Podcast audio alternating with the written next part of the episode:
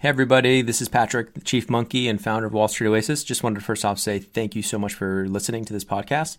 Second, want to make sure for any of you in the market for financial modeling training, remind you that Wall Street Oasis does have some incredible financial modeling training courses, including Excel modeling, financial statement through, you know, linking up the three statements, DCF, valuation, M&A, LBO, um, even more niche courses like 13 week cash flow, venture capital course, real estate modeling, you name it Go ahead and check them out at wallstreetoasis.com slash courses. Thanks for the support.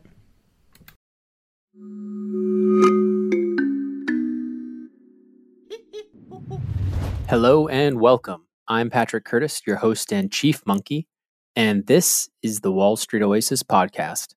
Join me as I talk to some of the community's most successful and inspirational members to gain valuable insight into different career paths and life in general. Let's get to it. In this episode, we follow Charles on his winding international investment banking career path. From undergrad at McGill to working as an IB analyst in New York to attending HEC for his Master's of Science in Paris to his eventual move to London. We find out why he jumped when he did and how he survived the long hours to find the right firm where the culture was a great fit. Enjoy.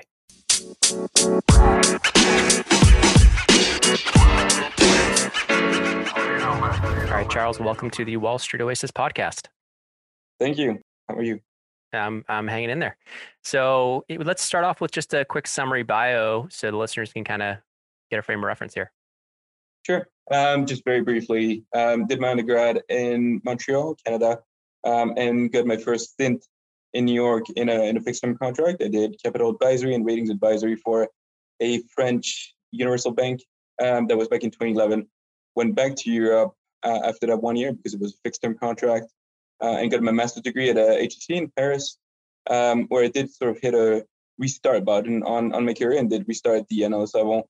Um, two things I knew based on my experience in New York that I wanted to focus on was one, did not want to work for a big universal bank. Um, I did enjoy advisory. I wanted to focus on advisory only and did not want to join a bulge bracket. Just wanted to be very much focused on the advisory side of things. So pretty much only focused um, on boutiques at the time.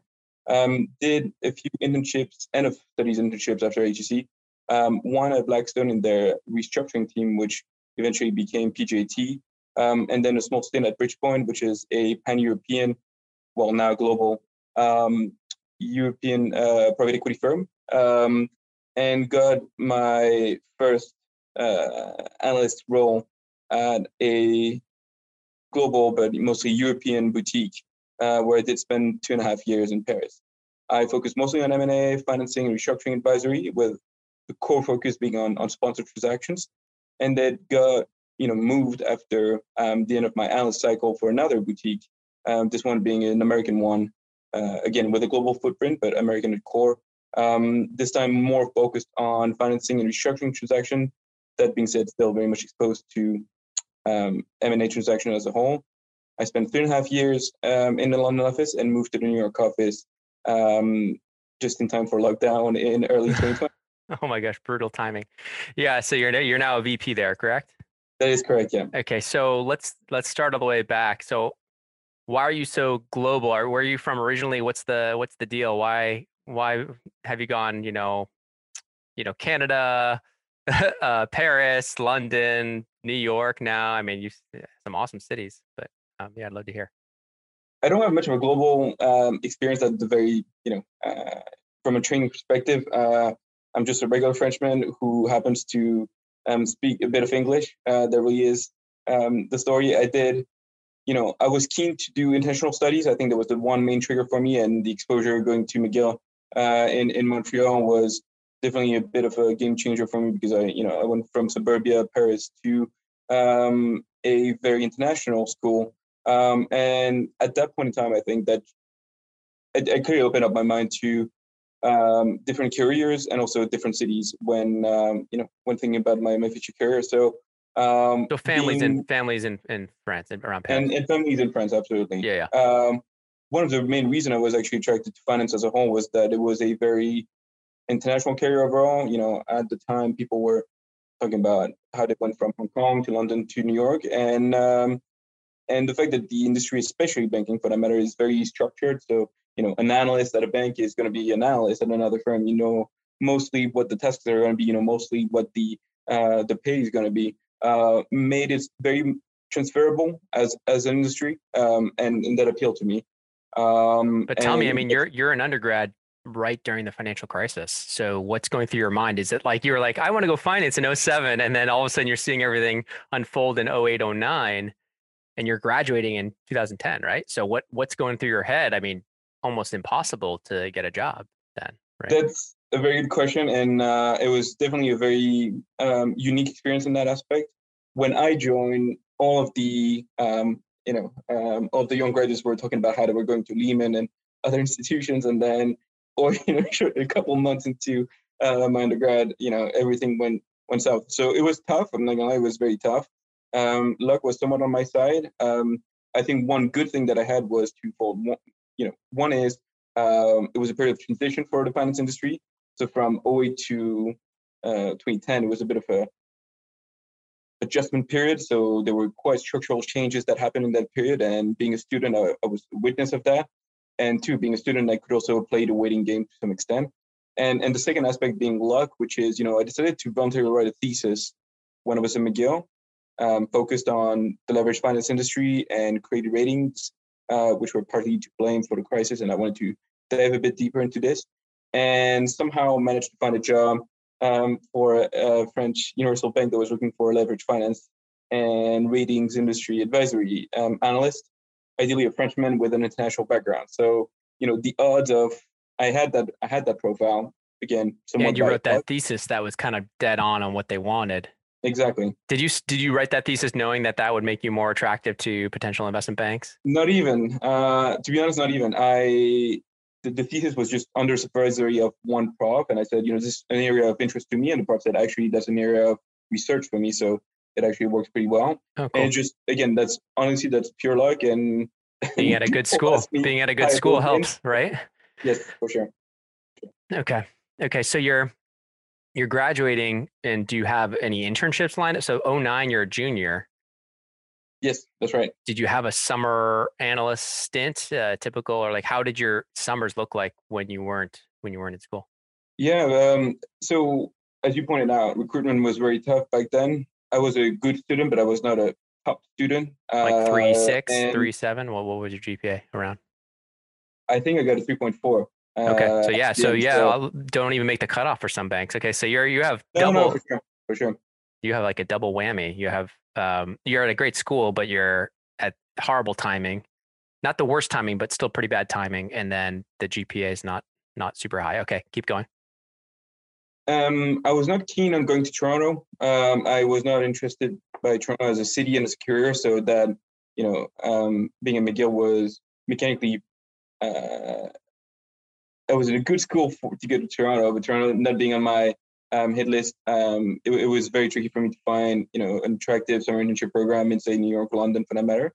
Um, so I decided to explore different options. I did a small venture capital stint in uh, in 09 um, in, in, Montreal, um, which I really enjoyed. And the year before that, I saw a small stint in the securities uh, services division of a uh, French bank in Paris. How did you get these internships? Uh, network, uh, network, all of them through network. One of the the first one through uh, people that I had met at the recruitment fair in Montreal, and knowing someone in France and putting me in touch. And the second one being same thing. A friend of mine had did a entrepreneurship recruitment firm uh, fair, sorry, and I did meet um, a partner in the VC firm, um, and we just hit it off. And tell me a little bit about specifically like that networking. You weren't you it doesn't sound like you were using LinkedIn heavily at this stage or anything like that. It was much more like the career fair angle and live, personal connections and potentially friends.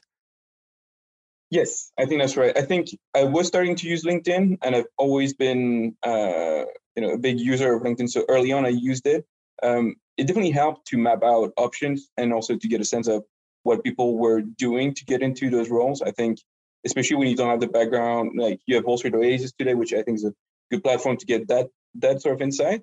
Uh, but at the time, I think um, you know LinkedIn did tell you, oh, people who did this then went on to do that. So it feels like this is a good uh, um, platform. So I did use a bit of this, but of course, um, the best connections remain in in-person connections and and fairs when people are actually you know legitimately coming to campus to hire are the best um, positions you can have.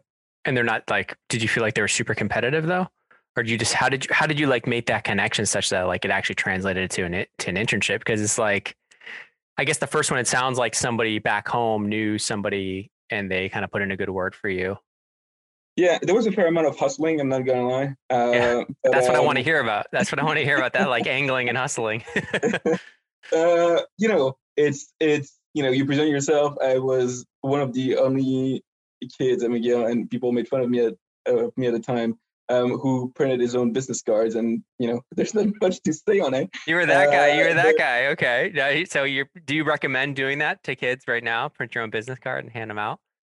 I wouldn't recommend it, and I and to your point, I think LinkedIn has become such a, a big a big thing now that you don't need it. And on top of it, right now with lockdown, let's see a lot of, of use for it. But that being said, um, it did put me as the one kid who took himself uh, maybe too seriously. And whether people liked it or not, it's still printed in their memory. Yeah, oh, you know, it's that kid. You're that guy who had a had a business card as for my first gig, it was it did it did help to some extent. Well, not the the business card itself helped, but it did show myself as someone who was keen and very serious about finding. You were eager. You were eager, so you, they almost thought it was more cute than anything, like how eager you were. You think it, it and that's it's you stood out. You stood out. Exactly, I stood out. Uh, not sure if in a good way or not, but I did stood out. And um, that's great. And people do like people who are keenly motivated, and that that is a motivation I convey. Okay, so besides printing your own business cards, any other kind of little things you did besides going to these job fairs? Were you were you being very aggressive about how you went up and talked to them and handed out your business card? Were you like how are you how are you acting? No, that's a good question. Um, I think especially for my first analyst role in, in, in New York, uh, the one thing that somewhat gave me some form of edge was, um, I would say, industry knowledge.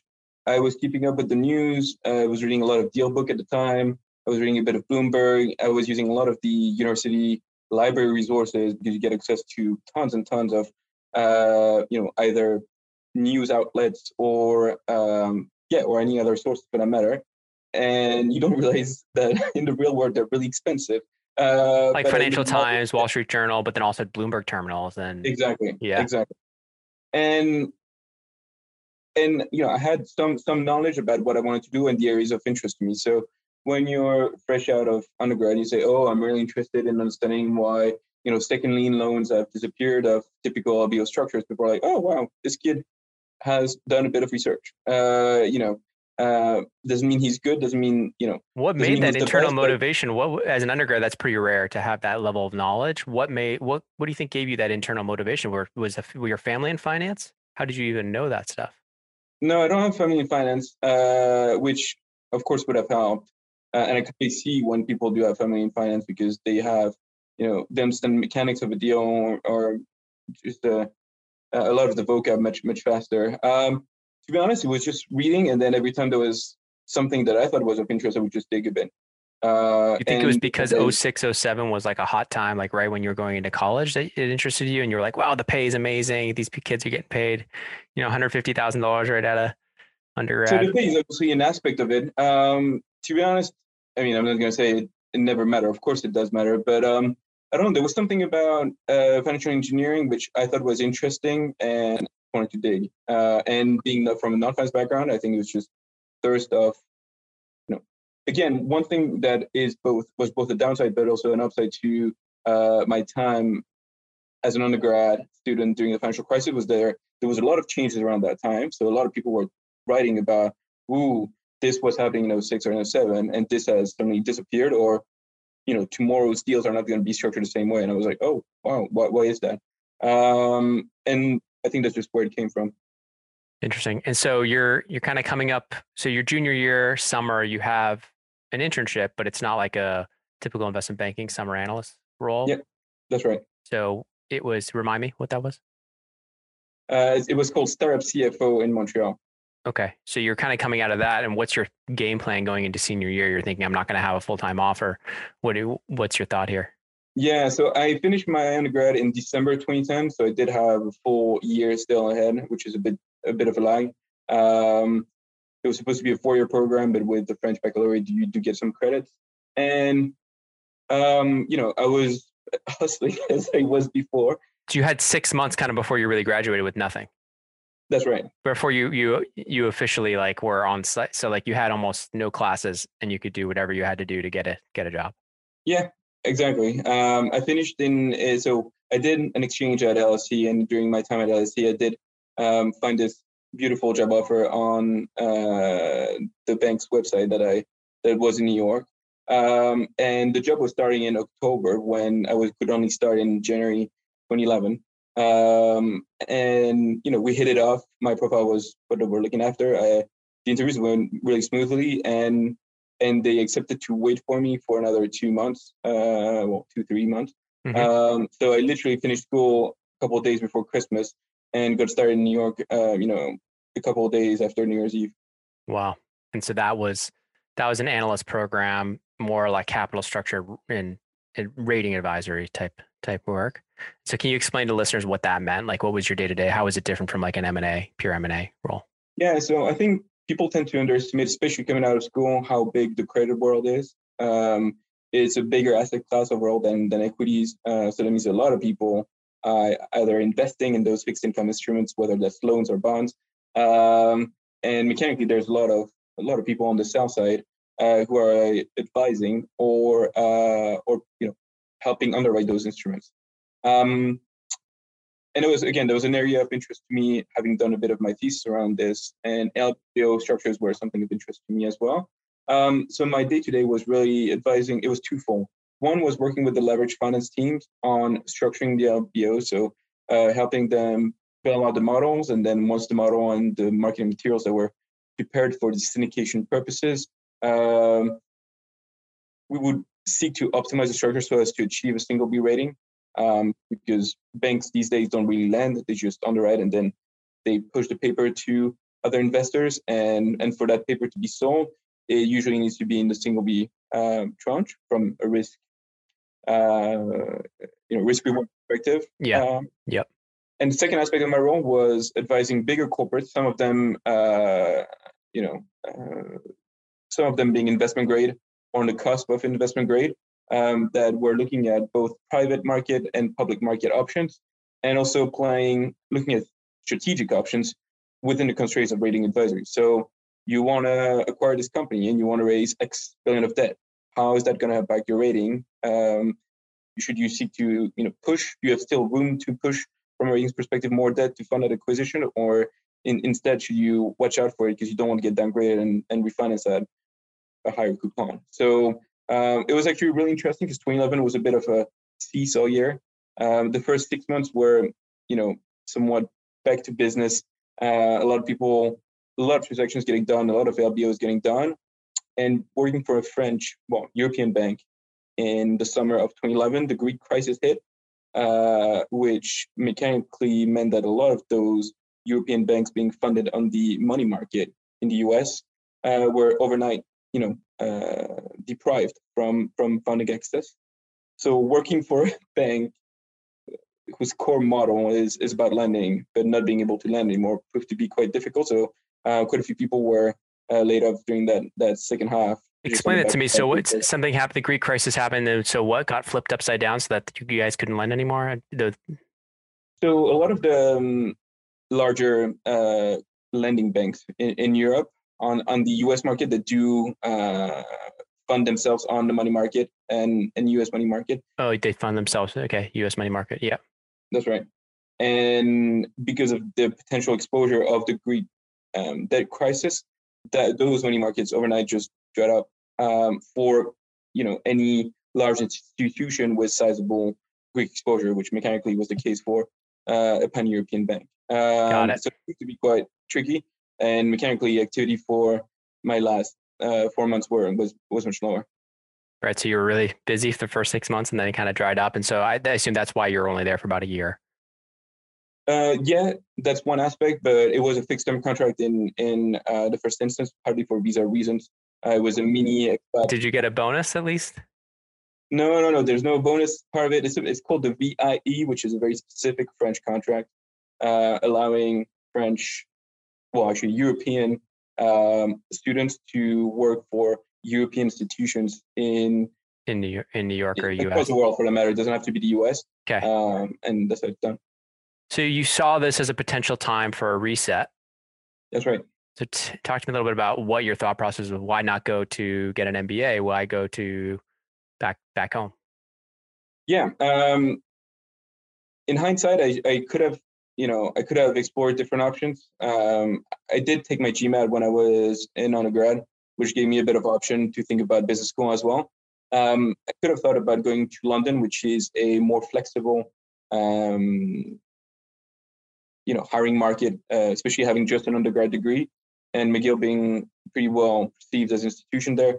I could have leveraged that, and I could have tried to, you know, just bounce back in London. Um, but I didn't really think of it. My, you know, um, having had my stint in the US, I just picture I would just go back to to Europe, and I applied to master's degree, not MBAs, just because the European market, actually specifically the French market, is very much focused on Master of Sciences rather than MBAs. Right. Uh, we do have good MBAs, like you know, HEC is a good one, INSEAD is another good one. Yeah. Uh, but, but a lot of the students are actually not French, and and people who go to say INSEAD actually don't seek to work in, in France. A lot of them.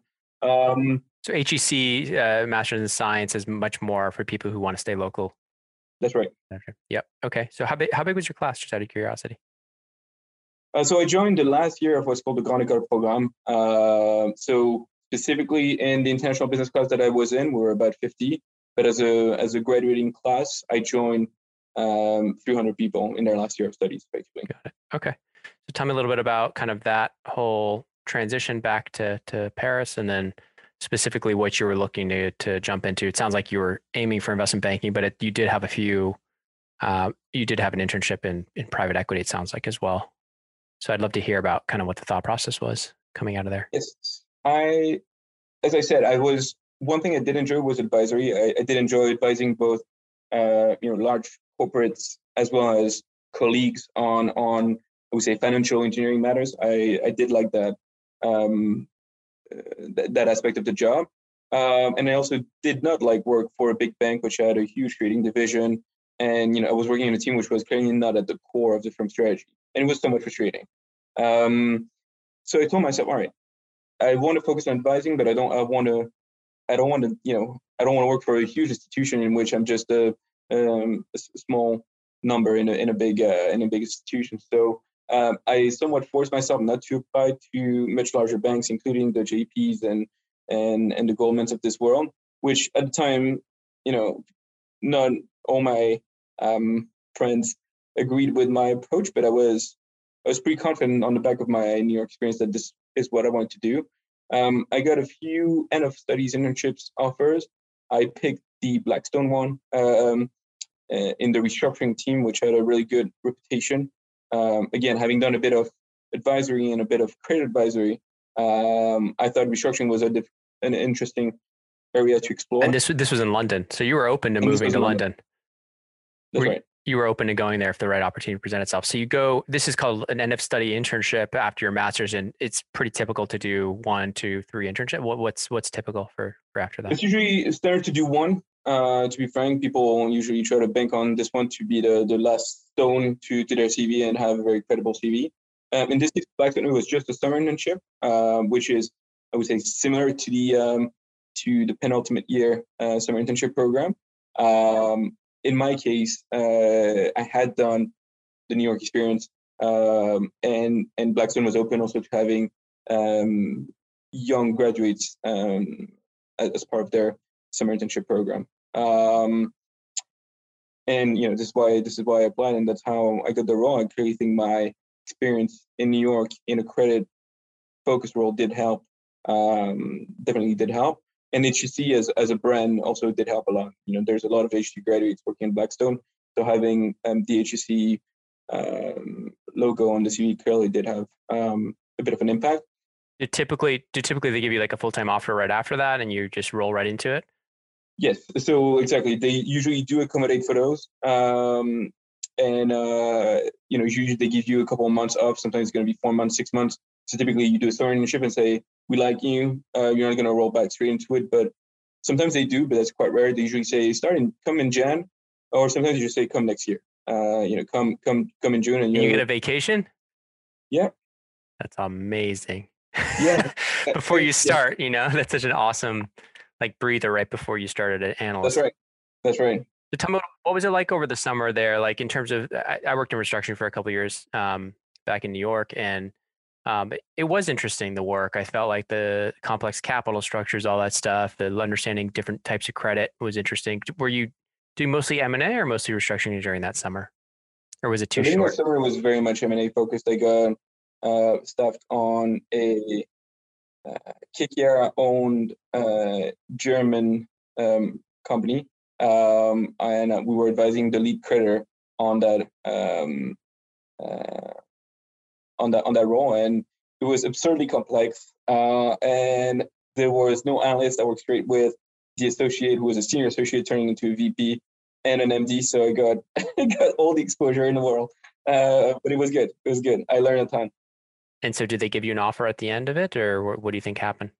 So the issue is I got absolutely burned during that time period. Um, I don't really blame it on uh, Blackstone specifically. I think a lot of analysts had left before summer internship, so um, a lot of the interns that were in that team got got burned like like I was. Uh, and so that made me think about whether or not I wanted to do this. What do you mean you got? What do you mean you got? Bur- what do you mean you got burned like uh, during that summer? I worked very very long hours. Uh, like 120 a week. Like 120 hours a week, you think? Um, yeah, something like this. About that, I, uh, I, would, I would finish late, um, start early, and work on, you know, the thing. And, and as you know, um, restructuring is there's always a big element of stress, uh, just because everything was due yesterday, um, and and especially when you're not yet properly trained, uh, you know, you do get you do get uh, a lot of work, and because you don't get it around the first time, there's a fair amount of iteration. So um, as an intern, it was very intense. Um, and in parallel, I was, I had started um, applications for that other European boutique I joined. And so when at the end of the summer I did get competing offers, I decided to go for the other ones than uh, than Blackstone just because I, I I thought you know is this going to be like this throughout my analyst career or is it not? And the truth is, I could have stayed because uh, I think the hours actually did get better afterwards after they did hire a few analysts. Um, and the other interns that decided to stay um, actually got a more manageable workload going forward than, so you, than I did. So you did get an offer or you didn't get an offer? We never got to this. I said I got another one, so they never had to offer me one. So got it. So you had another one at, at now the, the private equity kind of no, no, no. I did get uh, the offer at, at, the European boutique that was starting oh, January, and so I did have a gap. I did have four months of gap between the summer. And you decided and to work. and and I said, you know, I'm going to try private equity because it's sexy and uh, and you know, internships are usually made to know what it is that you want or do not want to do, and I went into private equity to see what it was like. Tell me about that. It was good. Were you burnt out by the time you started there because of because of what happened? you went you went back home. You were so you were back in Paris. Exactly. From, I went back home. Uh, I did get two weeks of of holidays in between the end of my internship and my private equity experience, uh, and that definitely did help. Um, and I think private equity was really interesting because you could see how some deals, especially on the PE side, tend to be thought out very, you know, uh, people do think about it very early on. Uh, just the concept of it, you know, a lot of the PE guys do get with a theme, an investment theme, or a key topic they just want to they have conviction on, and they want you to dive in. And so sometimes you're going to do a lot of research way before there's an actual company or way before there's an actual deal to be made. But by the time there's an actionable situation, um, um, you're ready because you've done some of your DD, you did get some of your data, you did uh, and turn some of the stones that you wanted to turn. And so, um, you know, your your your investment appetite is is is, uh, is sharper. What was your impression of private equity? Were you saying, "Hey, this is something you might want to do in the future," or by the end you said, "Hey, I'm ready to go to banking"? It was twofold. Um, I thought it was a really interesting job, and I could consider it as uh, a career option down the line. I also told myself, um, you know, on the back of what I just said, that I really like the deal driven aspect of things, and I I was frustrated with the slower pace uh, quite a bit, and the fact that you know you had to do those expert calls and do a lot of reading on your own and talk to people way before there was an actual situation. And there was a part of me that was a bit frustrated with that pace. I understand why people do it, and I think it's it's definitely part of the job. It should be part of the job. Uh, but I, you know, banking is a deal flow driven um, exposure, and I did, really did like that aspect. So like um, the, the research almost like the research aspect of private equity where you're digging into a thesis and stuff that type of stuff didn't appeal to you as much as like the fast-paced deal aspect of banking. That's right. That's right. I did like the, the fast-paced aspect of deal flow in general. Well, that's good because you had that's what you had an offer for um, come that january. So so you kind of do you get any time off before your jump from private equity internship not a lot just like a week for christmas but the, the story there is i did start a deal um, at bridgepoint uh, you know the concept of meeting people and putting things on paper. And the moment that that um, transaction went live i was the analyst on that deal on the advisory side. So i received a lot of the powerpoints i had prepared during my time as an internship uh, as an analyst but, but that's amazing. You're like i know this work product really well. This is genius. Exactly. That was exactly it. And so that was that was for me that was quite unique you know? I did see the deal from end to end you saw it really from end to end from both sides. Yeah. Um, very cool. Um, so you okay? So you started at this uh, boutique um, in Paris. You stay. You kind of, which is nice. You're kind of near family and everything. Um, tell me a little bit about your analyst stint there, and then you know why why transition to London after to, as for your associate role with another bank. Um, kind of with a thought process around that. I, I don't want to keep it too much longer. I know you've been on for a while. No, no, that's fine. Um, I really like um, working there. Uh, I was exposed on a wide variety of topics across industries, across M&A, across financing, across restructuring. I worked on restructuring of a large listed company, on the project finance re- refinancing of a big toll road in France, on a lot of the sell sides and buy sides. So I got to see very, you know, very different situations. And I could have stayed there. I did enjoy my time the one thing that was drawing me potentially out was uh, the international component. Uh, international you know, component, you said? Yeah, the international. Okay. It was a really good bank in Paris, but I was speaking French all day. And I told myself, you know, I'm 26, uh, 27. Um, I'm still young. I could be, and I'm more clearly, it's easier for me to go places now than it will be even a couple years down the line. So I told myself, you know, uh, if you are to go somewhere, do it now. I did actually, you know, start discussions with that boutique on uh, going to other offices, either in New York or London. And they did say, you know, yes, that's definitely feasible, but it's going to take, you know, maybe another uh, 18 months to two years. And I was telling myself, yeah, actually, I think I want to do it now. And and then I got headhunted um, for a role for that uh, American boutique, which you know I like the brand. The role was uh, really what I was looking for, and the people that I met there, it just it was really a, a good match. Um, and Crane made the transition a lot easier. When I did tell myself before, I didn't want to jump. Um, I didn't want to change peaks. Um, I thought the one I was in was really good, and then when I met those people, I told myself, all right, I think this is it actually. Yeah. So you so you made the after two and a half years as an analyst, you kind of made that jump from Paris to London. Now speaking almost all English. That's right. Uh, oh, that's, right. it's a big switch. Jackson is still there, but um, but yeah, it was good. I think London London is a very good place for international carriers overall. You get people from across Europe, uh, and of course from the UK and from other jurisdictions. And up until recently, you know, London still, still is the case, but um, was you know London is the core place for deal flow for continental Europe. So deals that get done out of uh, you know Germany or Spain may sometimes be partially done out of once you do see a huge deal flow, which is not just UK driven. The second aspect, which I, am going to briefly mention, is that, and that was very restructuring focused, is that the London market, uh, and that was pre Brexit, uh, because a lot of the, um, I would say, loans and LBO finance that is drafted under UK law, and because the jurisdiction and the law that is in place is very structured and well tested, most of the restructuring done for Europe was done out of London. So the lawyers, the bankers, the hedge funds uh, were in London, and um, And so mechanically, a lot of the deal flow was there was an outsized share for London for restructuring compared to the rest of Europe. That's going to change with Brexit now that um, you know uh, UK law may not be recognized by other courts anymore. So that, that may be a big change. Oh, that's interesting. Yeah, I didn't know that. So you were doing kind of a sounds like a lot of restructuring as an associate. Tell me a little bit about the transition from analyst to associate after so you'd done two and a half years at one boutique.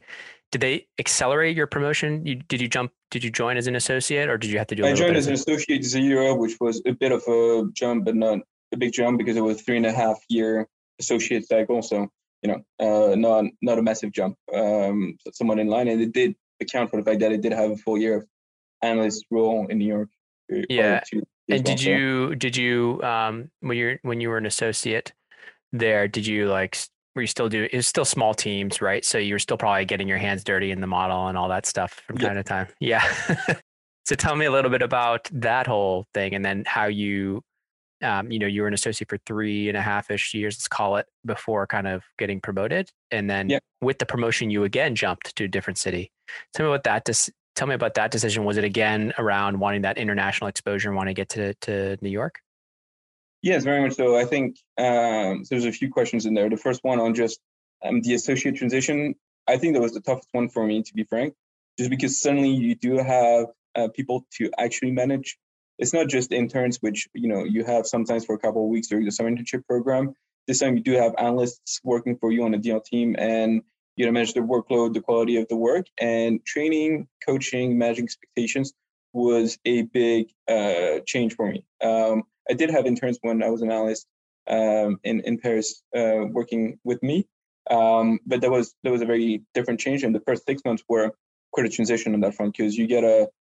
I think a lot of people. I mean, I think that's quite natural, but you assume that people think, understand, and work the same way you comprehend you know orders from either the clients or your MDs.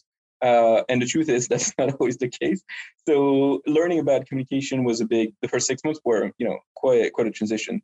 Especially um, since you were now all English from from French to English. It's like that adds an extra complexity, right? Like the no, for sure. And so there's the the accent aspect of things and language, and then there's the culture aspect in which in the UK in general people are much softer, and even when they're not happy with your work, etc., you don't say it, you know, in a, in a straightforward way. You will take a few angles to to explain, yeah, this is not what I had in mind. Uh, we should rethink this, etc. Instead of being very blunt, and people in Paris were very blunt about you know what they wanted did not. So I did it come off as blunt, I would say at the very beginning. Uh, and again, I think the first three to six months where that you weren't polished or soft enough for the London. You were a little bit uh, rough around the edges. They'll call you. Exactly. Yeah. Exactly. Tell me, what you, tell me with the transition to New York. The trans. Did you fit right in the transition to New York? You felt like it was rough and tumble again. People were very direct in New York, or no? No. Um, I think you know. So the the, the boutique I work for um, is has one really great quality, which is culture. Overall, there is across offices across the globe. You know, from the Paris to the Madrid to the London to the New York office, uh, people are all uh, all have the same code when it comes to culture, which is about respect, which is about grooming people, which is about not uh, throwing people down a pit and hoping that they survive, and and that creates for a much much more um, I don't know. Collegial. Collegial exactly. Uh, collegial um, atmosphere and so that made the transition from London to New York actually quite smooth, to be frank. Um, I thought I didn't notice a huge difference. Yes, people can be a bit more, I would say, blunt in New York, but uh, but there's no, yeah, there's no harsh attitude at all. Um, great. Yeah, that's great. And yeah, and you've been now in lockdown for about a year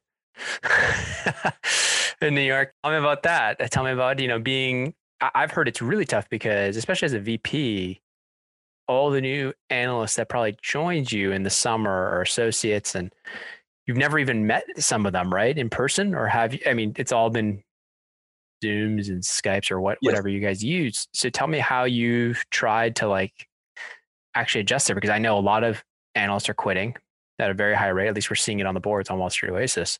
They're quitting or they're burnt out or they feel lost. They don't feel like they're getting that kind of they don't have an associate right next to them that they, or a fellow analyst that knows how to do something that they can just hop over. So I think they're losing out a big part of the analyst experience. Have you seen that with uh, your ranks and your juniors? So I didn't get the sense that there was a lot of people, um, you know, very frustrated um, with. You did? You did, or you did not? No, I did not.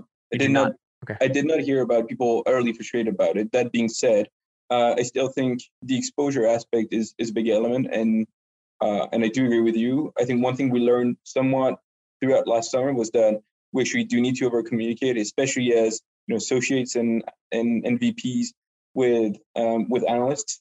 I remember when I was an analyst, I was on the stool all the time. Like my associate would be like, "All right, come here," and he would model in front of me, uh, and he would be saying, "All right, I do this like this," and I always make sure of that because that's my check here, else it busts the model. And doing this on screen sharing is possible, but it's just that much trickier.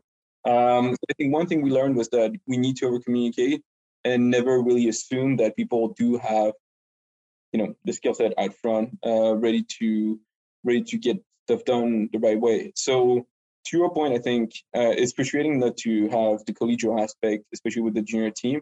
And two, when it comes to training, um, you know, we do weekly uh, or bi-weekly Zoom sessions on specific topics. Uh, we do make ourselves very much available for, um, I would say, side chats for to brief people. And then when on live execution, when we want to teach someone, we usually try to over communicate. We say, all right, you do we want to do this together, and we can do screen sharing, and you voice out loud what it is that you're working on, and I can I can try to can try to see. Interesting. Not, not it's always possible, right? When you're in rush hour, but uh, when you can, you, you try to do it. Yeah, yeah, that's interesting. So like you'll actually there that is going on the screen sharing and the people like walking through models together. Yeah. It's just hard to see their faces, right, to see if they're actually getting it or not. yes, the, the moment there's a screen sharing, you you yeah you give up the the whole. They're like they're like this. They're like sleeping on the desk now. yes, that's right. So that's great. Well, um, thank you for sharing your story. Tell me a little bit. Anything else that you feel like is important to share with the listeners, or any advice, or um, you know, you you've seen a lot of different cities. You've now seen three or four, no, five different firms in finance from your internships and your your banking career. Um, yeah, any, I mean, any overarching advice? That uh, you know made me happy in the job that I'm in right now. Uh, one is culture. Um, it sounds quite a big cliche, and I think it's hard to grasp that when you're on, on the outside. But um, enjoying your work is is part of the dynamic uh, and the interactions you have with your colleagues and the overall, I would say, corporate culture. And that made a big difference. I'm happy in my role right now, uh, thanks to that culture, which is about, uh, you know, you're being tested, but you're also being tested so as to progress, and people will uh, will make you want to progress. So that, that that was a big driver. And I think when you do find a place that do value you as a future, you know, you're always tested at the next level. And that aspect, I think, is quite uh, is quite appealing. That's definitely something I do like about banking in general. The second aspect is, you know, the international aspect, especially for, we say, North American grads who have the biggest U.S. financial markets in, you know, in the world, um, waiting for them to, to get started. So it, it's easy to think that um, there's not a whole lot happening in the world. The truth is there is, um, clearly not to the same scale, but there is. And to the extent that you can, especially when you work for the larger banks, well, actually, even for the boutique for that matter, uh, but even when you work for JP and, and the likes, um, considering doing a rotation for, you know, not long, maybe a couple years, one, two years, um, to London, Paris, or any other city, uh, that's definitely, I think, something you should um, try to capture um, or focus on if you can in your in your early years, just because you you can. Interesting. Yeah, before you have a family and that's right. tied down. Yeah, very cool. Well, um, Charles, thanks so much for sharing your story. Really appreciate it. Thank you, Patrick. And thanks to you, my listeners at Wall Street Oasis. If you have any suggestions whatsoever, please don't hesitate to send them my way, patrick at wallstreetoasis.com. Until next time.